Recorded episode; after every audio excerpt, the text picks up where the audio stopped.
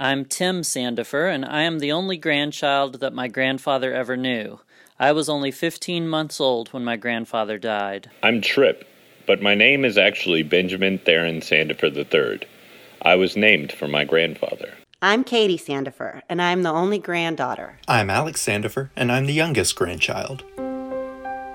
Benjamin Theron Sandifer enlisted in the U.S. Naval Reserves in Macon, Georgia on October 12, 1942, just 10 months after Pearl Harbor. Like all new recruits, he entered the Navy as an apprentice seaman.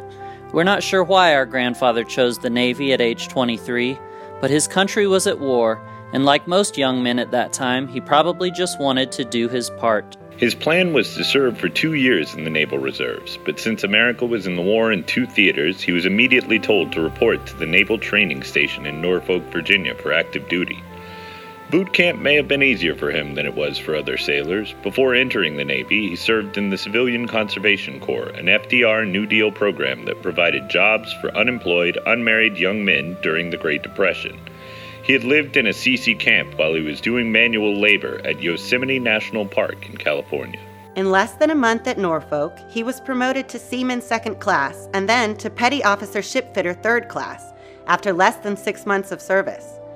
In the middle of April 1943, my grandfather was assigned to the Motor Torpedo Boat Squadron and transferred to that unit's training center in Portsmouth, Rhode Island. Less than two months later, he was transferred to the Motor Torpedo Boat Command Detail at the Navy Yard in New York City to await his overseas deployment. This was early June of 1943 when torpedo boats were part of the fighting in the Mediterranean, the English Channel, and the Pacific. Later that month, he became part of Motor Torpedo Boat Squadron 17 that was sent to Pearl Harbor to prepare for the war.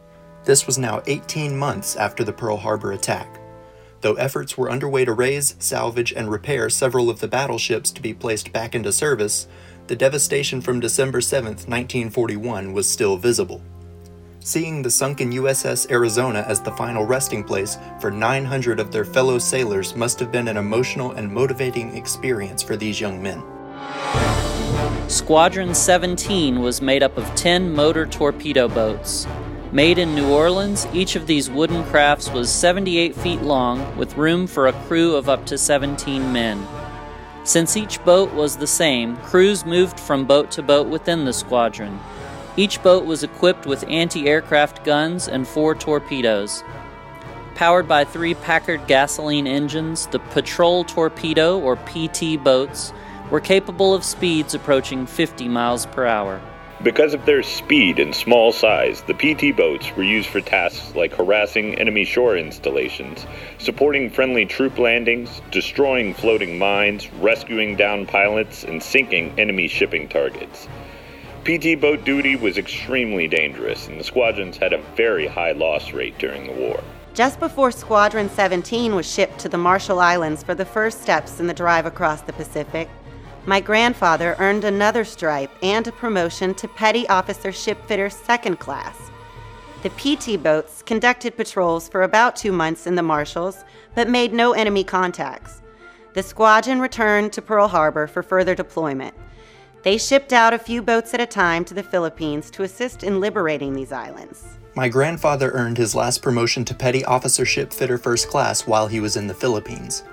That's where he was stationed when the D Day invasion happened on the other side of the world, and when General Douglas MacArthur made good on his promise, I shall return, on October 20th, 1944.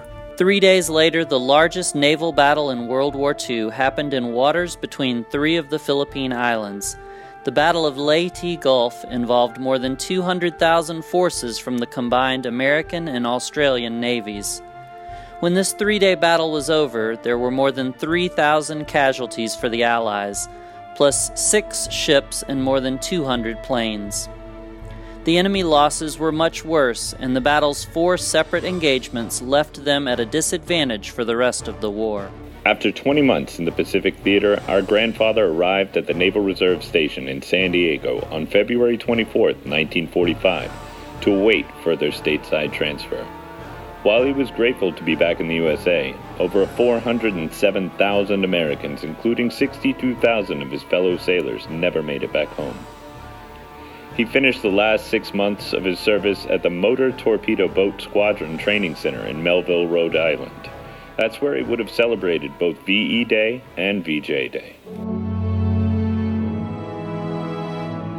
October 12, 1945. Two months after the war was over, Petty Officer Shipfitter First Class Sandifer received his honorable discharge at the Navy Personnel Separation Center in Boston. He had earned a World War II Victory Medal and the Asiatic Pacific Campaign Medal, along with four battle stars. It seems that World War II veterans didn't talk much about their military service until years after our grandfather had passed away. But he was proud of his service to his country, and here's how we know. For years, his Navy uniform hung in his closet, and he kept snapshots of each of his two sons wearing his sailor's cap. He kept his official transcript and his discharge letter in a safe deposit box. Quoting from that letter You have served in the greatest navy in the world. The nation which you served at a time of crisis will remember you with gratitude. The letter was signed by the Secretary of the Navy, James Forrestal, who went on to become the nation's first Secretary of Defense. After he got out of the Navy, my grandfather's first car was a Packard convertible. Maybe that choice was because those same Packard motors powered the PT boats of Squadron 17 across the Southwest Pacific. When he took his family on a vacation to the nation's capital in the summer of 1961, there were two sights he really wanted to see the Marine Corps Memorial depicting the flag raising on Iwo Jima, and the changing of the guard at the Tomb of the Unknown Soldier in Arlington National Cemetery and he made sure his family knew that a fellow PT boat sailor named John F. Kennedy was living in that big White House at 1600 Pennsylvania Avenue. Two summers later, when the family went on a month long camping trip from Georgia to California and back, my grandfather took a detour through Independence, Missouri, just to drive past the home of his last commander in chief, Harry S. Truman and though he left the Navy in 1945, his civil service career path gave him over 20 years close to another branch of the military at Robins Air Force Base in Warner Robins, Georgia. He never saw the Navy Memorial, nor the World War II Memorial. He never went on an honor flight. He never got a chance to stand and be recognized when Anchors Aweigh was played.